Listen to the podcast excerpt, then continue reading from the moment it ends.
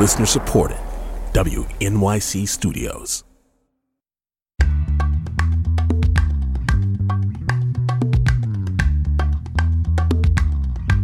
This is All of It. I'm Allison Stewart. Today's show is all of its version of a best of show. We call it Producer Picks. To start us off, producer Jordan Lauf, who runs our Get Lit book club, has selected our interview with Pulitzer Prize winning author Anthony Doerr. Doerr joined us to talk about his latest novel, Cloud Cuckoo Land, a finalist for the National Book Award. Here's Jordan with more. Cloud Cuckoo Land by Anthony Doerr was one of my favorite books of the year. And because of this job and because I love to read, uh, I go through a lot of books in a year, and this one really stood out to me because of how escapist it felt. Uh, the story goes all the way from medieval times in Constantinople and what is now Turkey uh, to the war in Korea in the 1950s, all the way to present day 2020 and all the way up to a few decades from now in an interstellar spaceship. Uh, though there is a pandemic in this story, by and large, it felt like a beautiful escape into another world. And it's also a literary love letter to books, which I really, really enjoyed. So I was really excited to get to have Anthony Doerr come on the show and to speak with him a bit about the book and I just thought his conversation with Allison was so lovely. I especially enjoyed hearing about the map he created to keep all his characters and time periods straight. I always think it's fascinating to get an insight into how authors craft their work and how their mind works. Uh, so I just loved this conversation with Anthony Doerr. I think it's one of the best books of the year. And here's Anthony Doerr speaking about his new novel, Cloud Cuckoo Land.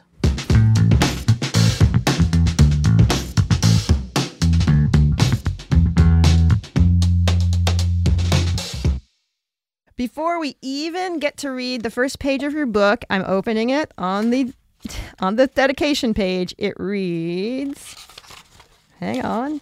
For the librarians, then, now, and in the years to come. Did you have a librarian or, or a library that was really significant to you, that was your special place or your special person? I did. I did. Uh, mom, I grew up in rural Ohio outside Cleveland, and mom was a science teacher. She taught high school kids and came home tired. you know, you don't appreciate how tiring that is until you become an adult.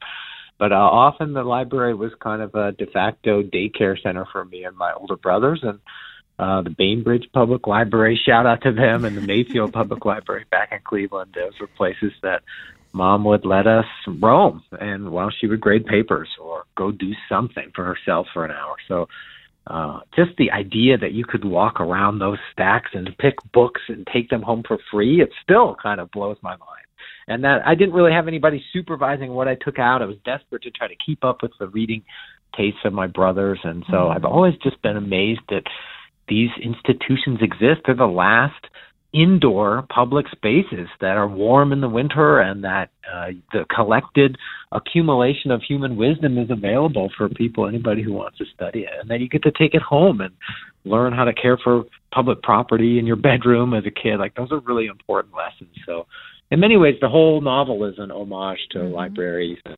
librarians, and, and each of the five characters builds a relationship at a certain point in his or her life with a librarian. You sound like you were someone who as a kid liked to learn. Is that still true? Yeah, of course. I think mom was quite good at instilling that in us. I just love. I mean, I love my job, and it's probably similar to yours, Allison. And then I get to spend my days learning and asking questions mm-hmm. and investigating stuff I'm curious about. And I've just always felt so acutely that we just get such a limited time here. You know, if you're so lucky, you get eight decades, and that's like barely anything. The Earth is four and a half billion years old. Like we barely get to be here, and why not learn as much as you can while you're here? And so often I use my projects as a way to rectify one of my billions of ignorances about things. I'm sure I'll die ignorant of most things still, but at least I get to use work as a way to kind of chase these different curiosities. And hopefully the reader gets to feel like she's along that journey too mm-hmm. with me, learning along the way. You know, learning about Constantinople and the mm-hmm libraries of the Byzantine Empire. That was stuff I knew nothing about when I come into the project. So often it's uh, my interest in a subject uh, that compels me to start writing a book, and then hopefully that curiosity kind of carries like electricity to the reader. My guess is Anthony Doerr. The name of the book is Cloud Cuckoo Land. Five protagonists. Five. Were, were there always five protagonists, or did you have three and then they needed company? Did you have seven and you realized that were too many? How did you arrive at five? That's a funny question. Um, yeah, my previous book, All the Light We Cannot See, really oscillated back and forth, kind of ping pong back and forth between two protagonists, mm-hmm. and it was kind of an A B A B structure, although I would vary it in places.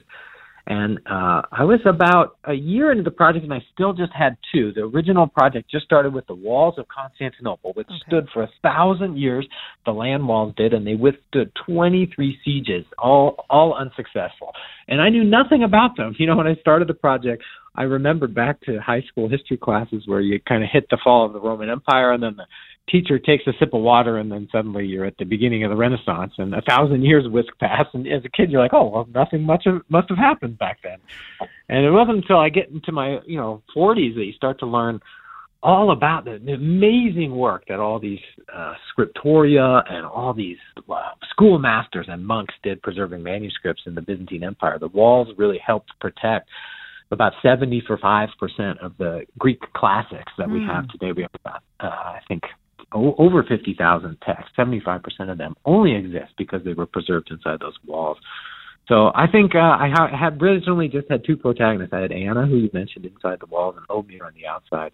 But then I, I realized to really dramatize what a small act of stewardship is. In this case, Anna saves this old book that mm-hmm. just means something to her. She doesn't think she's doing anything grand. I just think to dramatize that, you have to show it ricochet down through time. And that's when I decided I'm going to try to show this book land into the laps of characters farther down in time because I think that's really been my whole journey through middle ages trying to remove myself from the center of my life watching my kids grow up and trying to learn that really we're all just links in a long chain that and that there is no beginning or end really. It's all about just participating in this great, amazing, fascinating human experiment. And that's what stewards can do. That's what librarians can do, and that's what these characters do. Is just make a small act that you don't even realize, but centuries hence might affect somebody's life. Anthony, there's a rumor that you had a map that you created this map with uh, that connected all the different characters. Is is this true? And if so, could you please describe it? of course, sure. Yeah, I'm often drawing the structures of my books to try to understand what this thing is that I'm making. You know, usually that's in the evening after you're done with the detail work of the day, just trying to get a sense of like where is this going? What does this thing look like? So often I have like a, a pentagon of some type because I had five characters and trying to twine. There's something called a Penrose pentagon that's all this twining around five points. But then I started to move towards this. It's a postmodern idea that's been around since the 70s. The idea of knowledge being a rhizome, which is just a rootstock. It's kind of this thing without a beginning and an end, and there's no central trunk, and uh, it's multiple. And that's what I really started to think through was the novel as a rhizome with this central underground, all these filaments connecting each other, and then it sends up shoots here and there kind of like an iris. And so I thought of the character stories as these flowers, but all these interconnecting rootlets beneath the ground. And so that that's the drawing I started to make, trying to draw each of these characters winding around the central text of Cloud Cuckoo Land.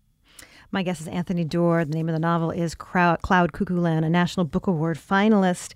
So let's talk about Cloud Cuckoo Land. So threaded through the story, story, what connects these characters is this partially lost story, Cloud Cuckoo Land, and written by Greek writer Antonius Diogenes, who apparently was a real ancient Greek writer. Yes, you, t- you sent me down a rabbit hole talking about wanting to learn things. so, um, why did you choose him as the writer of your fictional story? And what do we know about Antonius Diogenes? Yeah, good question. Well, first, do you did you know the phrase "cloud cuckoo land"? Have you ever heard that before? Al? I have heard that, and I and like it, I think in some political context, like once in not a kind way about somebody else's idea. Like a, that's, that's, right. That's I think that's com- really common, especially in British. Mm-hmm. Yeah, exactly. In British English or Irish English, if you say, um, you know, we're going to solve the energy crisis tomorrow, you know, you you might be accused of living in cloud cuckoo land or having your head in the clouds. Uh, so there is often a kind of disparaging element to it. But the phrase has been around long before English. It's 2,400 years old. Wow. Greek playwright Aristophanes in this play, The Birds, has these two fools leave Athens. They say there's too many lawyers, basically, in Athens, and they decide to found a new city with the help of the birds in the sky called Cloud Cuckoo Land. And it's been fascinating to watch it kind of ricochet down through time as I started to track it as it entered at the English language. And it really kind of, at first it was kind of Cuckoo Cloud Town or Cuckoo Cloud Place, and it settles into Cloud Cuckoo Land in the early 1900s. And, and for me, I thought, okay, first I'm watching my kids grow up with all these dystopian narratives surrounding them all the time. You know, it seems like every time I go downstairs, there's another planet exploding on the TV. So I wanted to kind of explore utopian questions in the novel, and here's one of the very first Western utopian stories that was written down. So I wanted to ask questions. What does it mean for us to hope? What does it mean for us to dream of distant places where life is better and suffering is limited? And then uh, I found out that novels were written in the ancient world. We have five ancient Greek novels that have survived in full, and we have the titles of at least 20 others. And one was written by this guy named Antonius Diogenes, and it sounds like it was a very interesting novel. The novel's totally lost, but we have a ninth century book review of it. It's like a novelist's worst nightmare where your novel disappears from the world 800 years after it's written, but a review of it still exists to this day. And it sounds like it was a really fascinating, almost postmodern book. It was uh, it involved a trip around the world. It may have been the first science fiction novel because it involved a trip to the moon. It had a bunch of interlocking characters and kind of nested narratives, and it was divided into 24 parts, uh, one for each letter of the ancient Greek alphabet. So as soon as I learned that, and there's so much potential in a lost book, I thought I'm going to invent a book that he could have written, explore utopian questions in it, uh, you know, in this invented book, and then have it land in the laps of each of these five characters. Anthony, it's interesting. You've mentioned your kids a few times in this interview. How has being a father affected you as a writer? Oh gosh, I think in all really, really positive ways. I mean, at the very beginning, uh, you know, as so many listeners know, you're just so busy that it makes you very efficient, and that's a good mm-hmm. thing. I think, you know, often I get asked, you know, why, especially my last three books, have I worked with sh- such short chapters? I think often it was because the kids were little and I just had limited amounts of time here and there. So often I would have just an hour and a half, so I would work through 800 words and make them as crisp and clean as I could before I had to go do something else. But more importantly, I think, you know, like we were talking about earlier, it really helps decenter you, yourself and your own narrative, your own needs from your life. And and it's helped me as I've gotten older and starting to think about my own mortality. I think it's really helping me understand that you know our role here on earth isn't necessarily to pursue our own pleasure but to try to guarantee a safe place for our kids to grow up in and whatever that means to you whether that means it's a you know we get, help our nation own up to its own history whether that means we try to guarantee a comfortable climate for them or uh, consistent food uh, there's so many w- different ways to think about that, but certainly that's what having kids has done for me.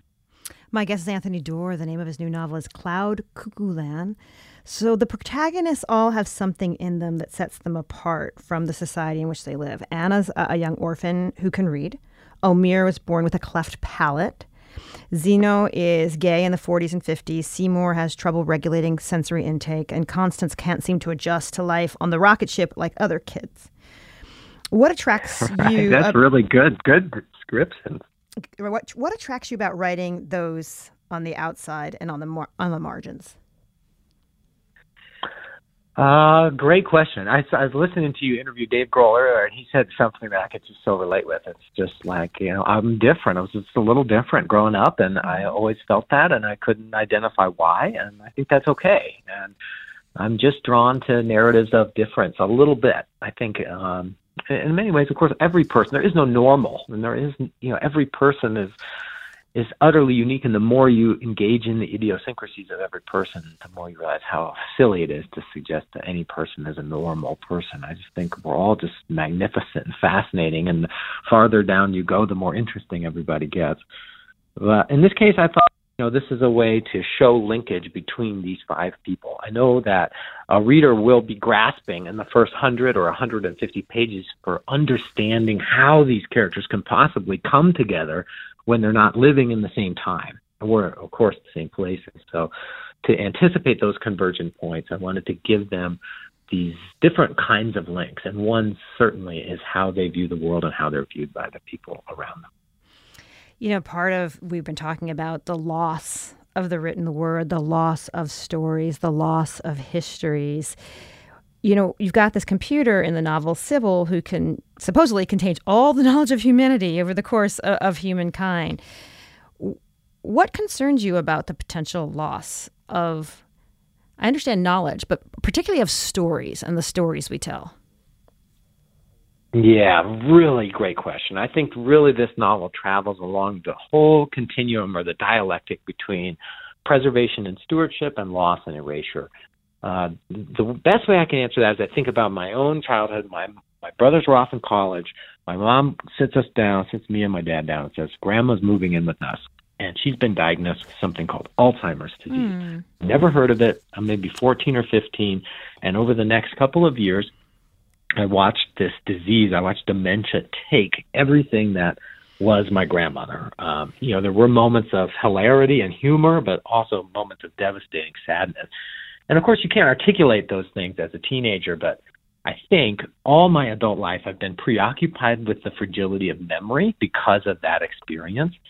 And so I think even all, all of my work, but especially this novel, has questions about this coming erasure that's coming for all of us and uh, the anxiety I feel about that, and also trying to get to a place of acceptance also. And so there's something so metaphorically connected to me about the erasure of lost text. The fact that, you know, while I'm reading this, the, you know, that you learn like there's so many texts have been erased from the world. Sophocles wrote a 100 plays, maybe seven survive.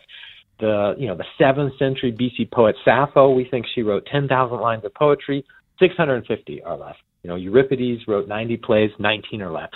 So that everything's always being erased, and it's only because stewards have decided to keep something that uh, things last. And so when you think about all the indigenous wisdom, for example, that's been mm. stripped out of the world, I just wonder, you know, what when you're a kid, you just think to go back to your very first question about libraries. You're a kid, you think those are just like leaves on trees, like libraries are just here.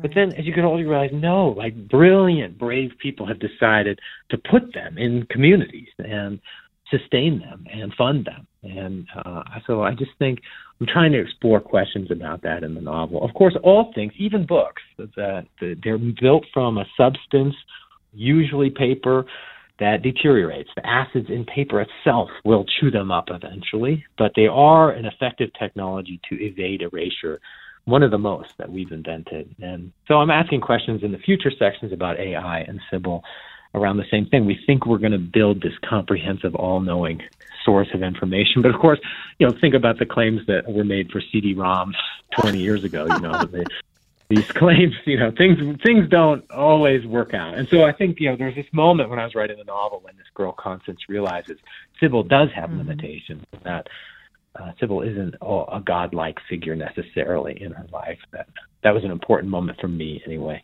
in the novel to realize all the promises of technology, mm-hmm. there are still limitations. That was my conversation with author Anthony Doerr about his latest novel, Cloud Cuckoo Land. Our producer Jordan Lauf picked it as one of her favorite interviews of 2021.